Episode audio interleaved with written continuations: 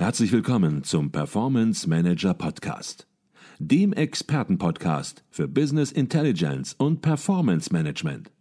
Inspirationen, Know-how und Impulse für Controller und CFOs, die noch erfolgreicher sein wollen. Ihr heutiger Gastgeber Peter Blum.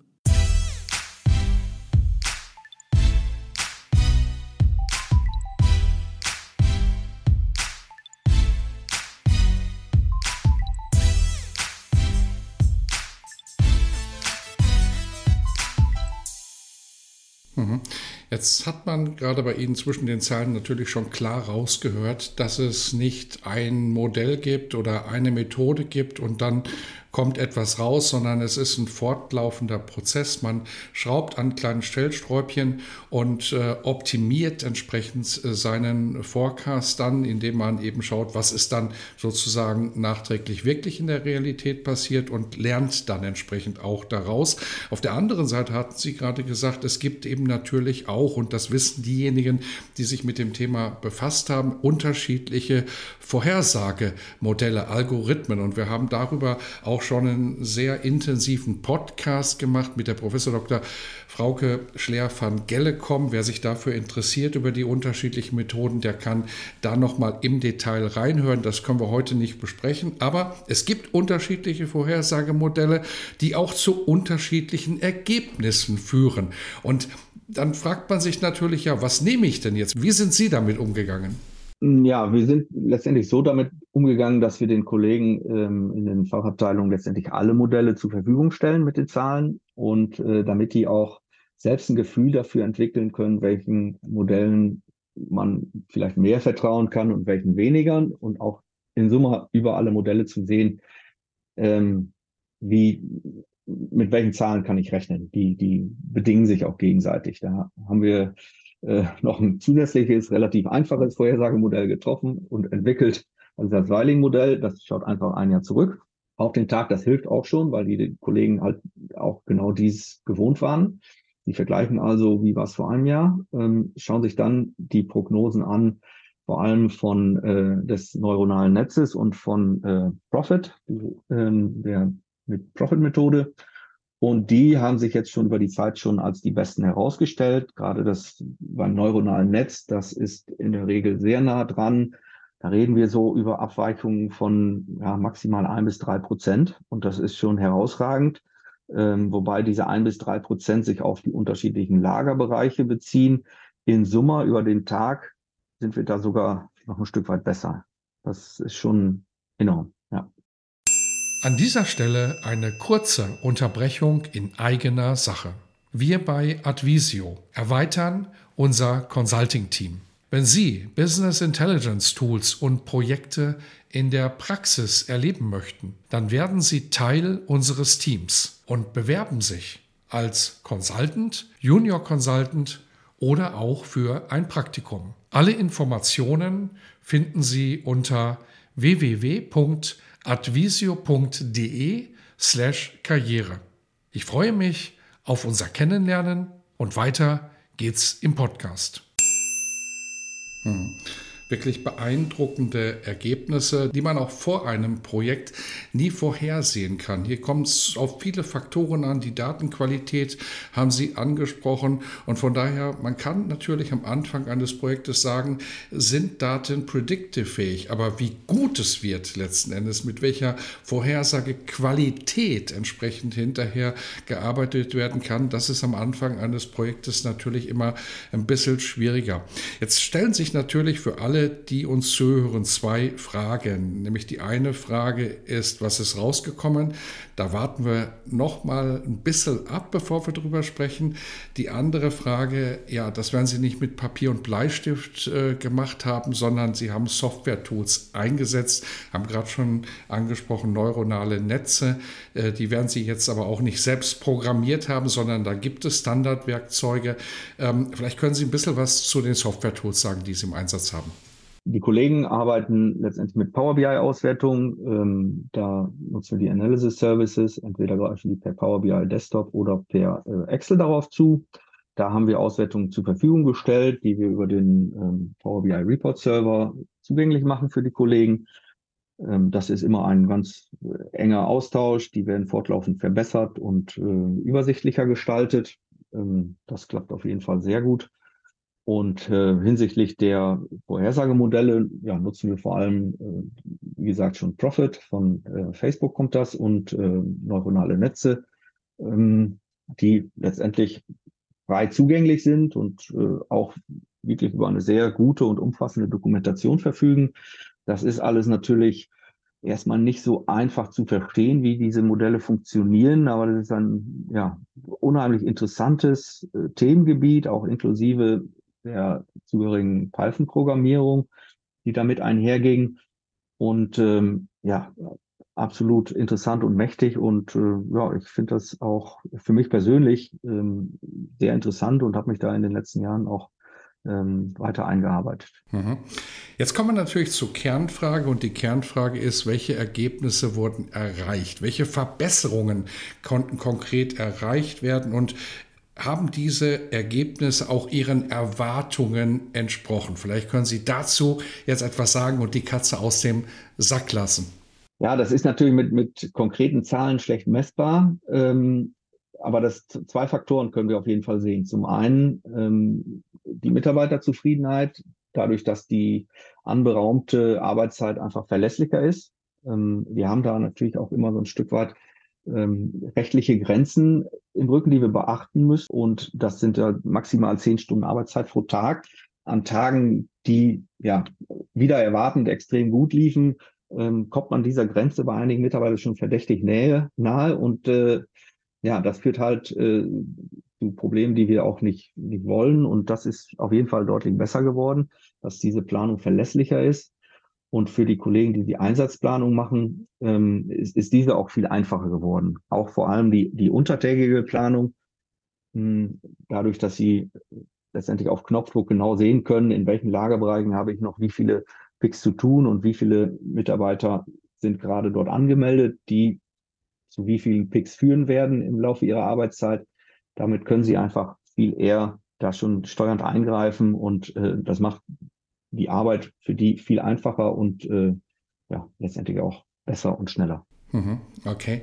Und was vielleicht ein bisschen untergegangen ist, möglicherweise, und deshalb sollten wir es vielleicht nochmal herausarbeiten, es ging nicht nur darum, eben eine Tagesplanung zu machen, sondern Sie haben es gerade auch nochmal erwähnt, eben eine untertägige Tagesplanung. Das heißt, eben die Mitarbeitereinsatzplanung nicht nur von morgens bis abends zu gestalten, sondern eben wer soll von wann bis wann entsprechend da sein. Also eben äh, nochmal eine größere Schwierigkeit, wann sind welche Bestelleingänge zu erwarten und zu welchen äh, Peaks führt das im Laufe eines Tages. Ich glaube, das sollten wir nochmal, das war nochmal wichtig, das herauszuarbeiten, weil manche hören vielleicht nicht ganz genau hin und denken, ja, jetzt hat er eine Tag Tagesprognose gemacht. Ja, das haben wir natürlich auch, aber das hilft nur bedingt weiter, sondern man braucht auch genau eben die Information, sollen die Mitarbeiter, sollen die Kollegen im Lager morgens um 6 Uhr da sein oder reicht es, wenn die mal erst ausführlich frühstücken und gegen 11 Uhr dann auflaufen, mal sehr salopp gesprochen. Ja, richtig. Ja, und auch natürlich kommissionieren die jetzt im Trockenbereich oder kommissionieren die im, im, im Käsebereich oder im Obst-Gemüsebereich. Das sind unterschiedliche Lagerbereiche. Und um überhaupt abschätzen zu können, wie viel Kapazitäten ich denn in den einzelnen Lagerbereichen noch habe, muss natürlich, das setzt natürlich auch eine gewisse Stempeldisziplin voraus. Das heißt, die Kollegen müssen dann auch in diese entsprechende Kostenstelle Kommissionierung Trockenbereich oder Kommissionierung Obst Gemüse einstempeln. Und wenn sie wechseln, müssen sie natürlich auch umstempeln. Das ist natürlich auch ein, ein fortlaufender Prozess gewesen, bis wir diese Stempeldisziplin auch hatten und die Daten dazu auch verlässlich sind. Und da sind wir jetzt mittlerweile. Das klappt gut. Das heißt, wir können uns auf die Zahlen verlassen, die äh, da angezeigt werden und sagen, ich habe in dem Lagerbereich trocken, habe ich noch eine Pick-Kapazität von 1000 Picks für den Rest des Tages zum Beispiel. Mhm. Wenn man ein erfolgreiches Projekt macht, dann ist man natürlich auf der einen Seite froh und vor allen Dingen, wenn man das so erfolgreich dann auch umsetzt, einsetzt und permanent verbessert. Und trotzdem vermute ich mal, wenn Sie zurückblicken, dann gibt es gewisse Learnings. Dann sagen Sie, Mensch, das hätte ich vielleicht anders gemacht, das hätte ich abgekürzt, da hätte ich vielleicht mehr Fokus noch drauf gehabt, dann wäre es möglicherweise noch besser gelaufen, dann hätte ich mir manche Schleife ersparen können. Gibt es das auch in dem Projekt, über das wir gesprochen haben? Ja, das ist auf jeden Fall eine gute Frage. Man lernt ja nie aus. Ähm, ja, aber wir sind da recht unvoreingenommen reingegangen an, in dieses Projekt. Ähm, der, es gab jetzt nicht direkt einen großen Druck, dass das innerhalb einer, einer gewissen Zeit auch zum Einsatz kommen muss, sondern wir wollten in diesem Projekt auch, auch selbst erstmal lernen. Und da waren natürlich auch die Zweifel groß, ähm, sowohl in den Fachabteilungen als auch im Lager. Ja, wie kann da so eine Vorhersage überhaupt funktionieren? Sind die Zahlen überhaupt verlässlich? Ähm, da kommt natürlich das Thema Feiertage, wie schon angesprochen, oder das, auch das Thema Corona ähm, ganz groß mit rein. In den Jahren 20 und 21 gab es natürlich Wochen, da, äh, da schossen die Umsätze in die Höhe aufgrund Hamsterkäufe und so weiter. Ähm, wie geht eine KI-Prognose mit solchen Zahlen in der Vergangenheit um? Prognostiziert die dieses Jahr wieder? Und wir haben einfach viel zu viel da. Und ähm, das war für viele schon ein Learning, dass die Zahlen so gut sind und auch ähm, diese außerordentlichen Faktoren letztendlich nicht so stark sich auf eine Prognose auswirkten, äh, wie man das angenommen hat. Das ist auf jeden Fall ein Punkt. Und man hört es ja auch viel, immer wieder in den, in den Medien. Da wird natürlich auch immer eine Angst vor KI gestreut, die dann äh, lautet, ja, die KI nimmt allen den Job weg und wir sind nachher alle arbeitslos. Die, das ist halt omnipräsent, dieses Thema. Ähm, und ja, das, das beschäftigt die Leute natürlich. Die muss man dann abholen, man muss mit ihnen sprechen, dass es nicht Sinn der Sache ist, sondern dass es äh, Aufgabe dieser Vorhersage ist, das, das Arbeitsleben zu verbessern, die Vorhersagen zu verbessern. Und ähm, ja, die Akzeptanz ist jetzt schon durchaus da, aber da sind natürlich erstmal Vorbehalte, mit denen man umgehen muss. Ja. Mhm. Sie hatten jetzt gerade einige Vorbehalte schon angesprochen. Ein weiterer Vorbehalt ist natürlich, dass man KI häufig als Blackbox sieht und Entscheider im Unternehmen sagen ja, auf einer Blackbox kann ich keine Entscheidungen treffen. Auf den Empfehlungen einer Blackbox kann ich keine Entscheidungen treffen. Ich muss das schon verstehen, ähm, letzten Endes, was die KI mir anbietet. Und das ist ja auch sehr, sehr wichtig bei Ihnen gewesen, im Grunde genommen, ähm, dieses Projekt, weil was nützen Ihnen Mitarbeiter, die da sind und hinterher nicht benötigt werden? Und wenn sie benötigt sind, sind sie eben nicht da, nur weil KI sozusagen gewisse Vorhersagen getroffen hat. Ähm, wie war das mit dem Misstrauen bei Ihnen im Unternehmen? Hat man da auch am Anfang, haben Sie da auch am Anfang die Situation gehabt, dass Sie ja, Widerstände gespürt haben im Sinne von Mensch, was der Martin Vollenbrücker da macht, äh, hoffentlich fährt er nicht gegen die Wand mit seinen Prognosen? Äh, ja, definitiv äh, sind da Vorbehalte da gewesen, keine Frage. Ja, aber ich, ich habe das letztendlich sportlich gesehen, hatte natürlich auch durchaus meine eigenen Zweifel, gebe ich auch gerne zu. Ähm, aber das war halt ein tolles Projekt, um auch daran zu lernen und zu wachsen und zu sehen, welche Möglichkeiten gibt's denn. Und wenn dann herausgekommen wäre, naja, die Erfahrung der Mitarbeiter ist doch viel aussagekräftiger. Wenn, und wenn die einmal ein Jahr zurückschauen, dann das, ist das die beste Einsatzplanung, die wir machen können. Dann wäre das ja auch ein Ergebnis gewesen. Aber man ich denke, so offen muss man sein, ähm, dass man diese Möglichkeit einfach ausprobiert und zu schaut und schaut, kann es uns in gewissen Bereichen helfen? Und ähm, ja, die Ergebnisse haben ja dann schon durchaus überzeugt und darüber bin ich froh. Mhm. Und ich denke, das hätte schon fast ein Schlusswort sein können, wenn wir am Ende schon wären. Einfach anfangen, es einfach ausprobieren. Viele sehen das auch so ein bisschen schwarz-weiß und sagen, wenn wir den Schalter umgelegt haben, dann gibt es kein Zurück. Das Gegenteil ist der Fall. Man kann ja hier auch entsprechend mal probieren. Man kann versuchen, etwas nach vorne blickend vorherzusagen. Man muss es dann ja noch nicht mal umsetzen, sondern man kann die Realität dann abwarten und dann gegen die Realität seine Zahlen nochmal ausführlich testen. Es ist eben nicht so schwarz-weiß zu sehen, sondern man kann eben hier auch in ein KI-Projekt hineingleiten. Aber das Wichtigste ist eben, Erfahrungen zu sammeln, die Dinge zu nutzen. Und an Ihrem Projektbeispiel sieht man halt ganz deutlich, wie man eben KI-basiert ja, im Unternehmen äh, den Erfolg steigern kann, auch in Euros den Erfolg steigern kann, weil an der Personalplanung, ich glaube, das ist allen klar, da hängen auf der einen Seite die Mitarbeiter, aber auf der anderen Seite hängen da auch Kosten dran, Kosten eben Mitarbeiter möglichst effizient und wirkungsvoll einzusetzen. Und von daher eben ein sehr, sehr gelungenes Beispiel vom Einsatz von KI lehnen wir uns ein bisschen nochmal zurück, verlassen Ihr Projekt und gehen nochmal auf Ihre Rolle ein als, ich sage das mal, Prozessdigitalisierer. Ähm, hier haben Sie es ja mit unterschiedlichen Unternehmensbereichen zu tun, unterschiedlichen Abteilungen mal ganz simpel gesprochen. Und ähm, ich glaube, es ist auch wichtig, immer den richtigen Ton zu treffen, weil wenn man Prozesse digitalisieren will, dann stößt man, glaube ich, auch ganz schnell ähm, eben möglicherweise auf Ablehnung. Was wollen wir da ändern? Wird es dadurch wirklich besser? Und es kommt darauf an, eben die Art und Weise, wie man kommuniziert, auch zu überdenken und ja, und sein Kommunikationsverhalten eben anzupassen. Ähm, wie gehen Sie da vor und was ist Ihnen besonders wichtig, wenn Sie Digitalisierungsprojekte in Abteilungen vorschlagen? Ähm, ja, ich denke, das beginnt ganz vorne damit, wie man seine Rolle begreift im Unternehmen. Und ähm, ich begreife meine und unsere Rolle als IT-Abteilung so, dass wir Dienstleister sind für die Fachabteilung. So, und das impliziert, dass wir nur Ergebnisse liefern können, wenn wir vertrauensvoll zusammenarbeiten. Und ähm, da ist ganz wichtig, dass die die fachliche Hoheit muss weiterhin in der Fachabteilung liegen, dass diese Projekte, die lassen sich nur gemeinsam umsetzen, nicht gegeneinander. Das wird einfach nichts. Fachlich muss die Fachabteilung die Hoheit haben. Und wir als IT-Abteilung können Möglichkeiten und Wege aufzeigen, aufzeigen. Wir können sagen, wohin wir uns entwickeln können, was wir wie liefern können, wo auch zukünftig Aufgaben dann in der Fachabteilung oder bei den, bei den Endbenutzern liegen.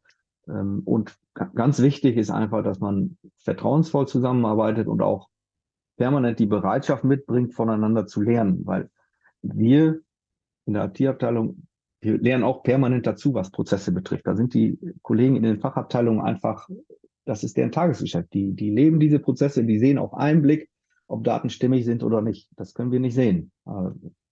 Da können wir von denen lernen und umgekehrt kann die Fachabteilung natürlich die Denkweise der IT so ein bisschen nachvollziehen, dass wir versuchen müssen, die Erwartungen und Anforderungen irgendwie in Daten und Programme zu gießen. Und wie wir dabei vorgehen und was wir an, an Voraussetzungen brauchen und was wir auch an Mitarbeit aus den Fachabteilungen brauchen, dieses äh, permanent immer mal wieder herausstellen und gemeinsam darüber sprechen, ja, das hilft einfach, diese Projekte ähm, nach vorne zu bringen. Mhm.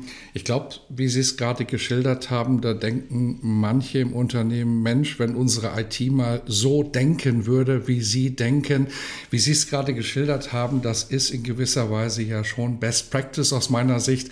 Sie sehen sich als Sparringspartner des Managements der einzelnen Bereiche und nicht nur als Vorgeber einer Technologie, die Sie ins Unternehmen reindrücken wollen, ohne zu verstehen, verstehen, worum geht es eigentlich in den einzelnen Bereichen und wie kann Technologie in den einzelnen Bereichen auch optimal und wirkungsvoll entsprechend unterstützen. Von daher mhm. glaube ich, eine sehr, sehr positive Situation, die Ihre Kollegen bei Weiling in anderen Bereichen mit Ihnen dort vorfinden. Sprechen wir noch über einen letzten Punkt. Sie hatten eben gesagt, dass das Thema der Vorhersagemodelle durchaus eine gewisse Komplexität hat, dass Sie da Spaß dran haben.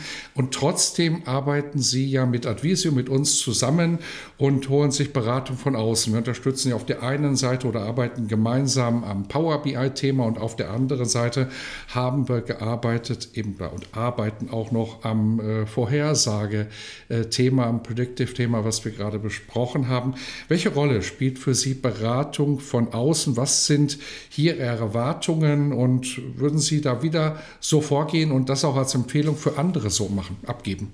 Ja, Beratung von außen ist auf jeden Fall ein Türöffner, ein, ein Beschleuniger und auch eine Unterstützung in besonderen, zu besonderen Zeitpunkten. Neben meinem Anspruch, da die eine Lösung zu schaffen, ähm, ist mir aber auch immer ganz wichtig, dass damit ein, ein gewisser Know-how-Transfer einhergeht. ähm, der uns befähigt, immer selbstständiger in diesen Bereichen zu werden. Man muss vielleicht ein Stück weit unterscheiden zwischen Vertrieb und Beratung. Das sind für mich zwei verschiedene Paar Schuhe. Mittlerweile sehe ich das sehr kritisch, was diverse Vertriebspraktiken betrifft. Da, ja, da hatten wir auch zu Anfang, als ich bei Weiling war, hatten wir erst auf ein anderes äh, BI-Produkt gesetzt über unseren ERP-Dienstleister. Ähm, zu schnell, wie ich im Nachgang bitterlich herausgefunden habe. Das war ein Fehler, muss ich so sagen. Das konnten wir Gott sei Dank ohne nennenswerten finanziellen Schaden dann zurückdrehen. Aber das habe ich dann zum Anlass genommen, ähm, da nochmal wirklich intensiv drüber nachzudenken. Und darüber bin ich ja dann auch an Advisio geraten, die da äh, Hersteller unabhängig auftreten und erstmal mit einer lösungsoffenen Beratung sind wir dann gestartet. So, und dann kam halt heraus, dass wir über unsere ähm, SQL Server Lizenzen letztendlich Power BI schon nahezu kostenfrei nutzen können. Und das ist dann natürlich da erstmal der erste logische Schritt, auf, auf dieses Pferd zu setzen und schauen, wie weit kommt man denn damit? Da kann man dann nachher durch diverse Zusatzprodukte immer noch äh, weiter investieren, aber das war einfach naheliegend und da hatten wir dann auch schnell einen Prototypen entwickelt und ja, genauso stelle ich mir das eigentlich vor, dass man da erstmal lösungsoffen daran geht und dann schnell Prototypen entwickelt, um schnell abschätzen zu können, sind wir da auf dem richtigen Weg oder sind wir auf dem falschen Weg und dann schnell und ohne großen finanziellen äh, Schaden und Zeitverlust äh, vielleicht einen anderen Weg einzuschlagen. Also ja, externe Beratung ist, finde ich, unheimlich wichtig, weil man kann letztendlich in dieser schnelllebigen und komplexen Zeit einfach nicht in jedem Themengebiet irgendwo zu Hause sein. Und das, da, da spielt externe Beratung eine sehr, sehr wichtige Rolle. Mhm.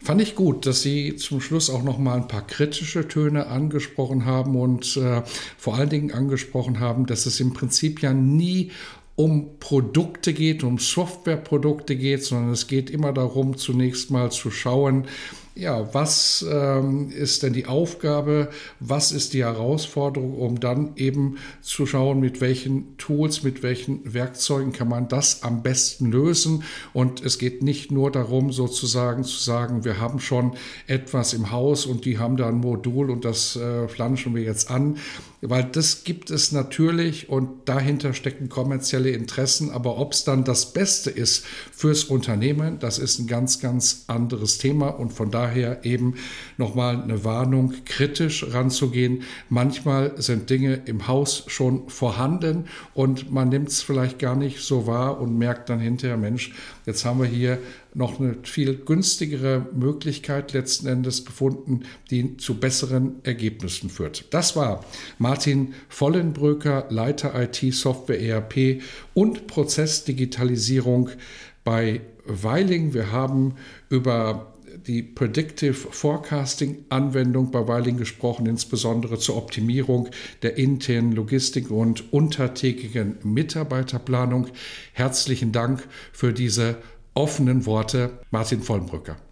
Ja, vielen Dank. Gerne.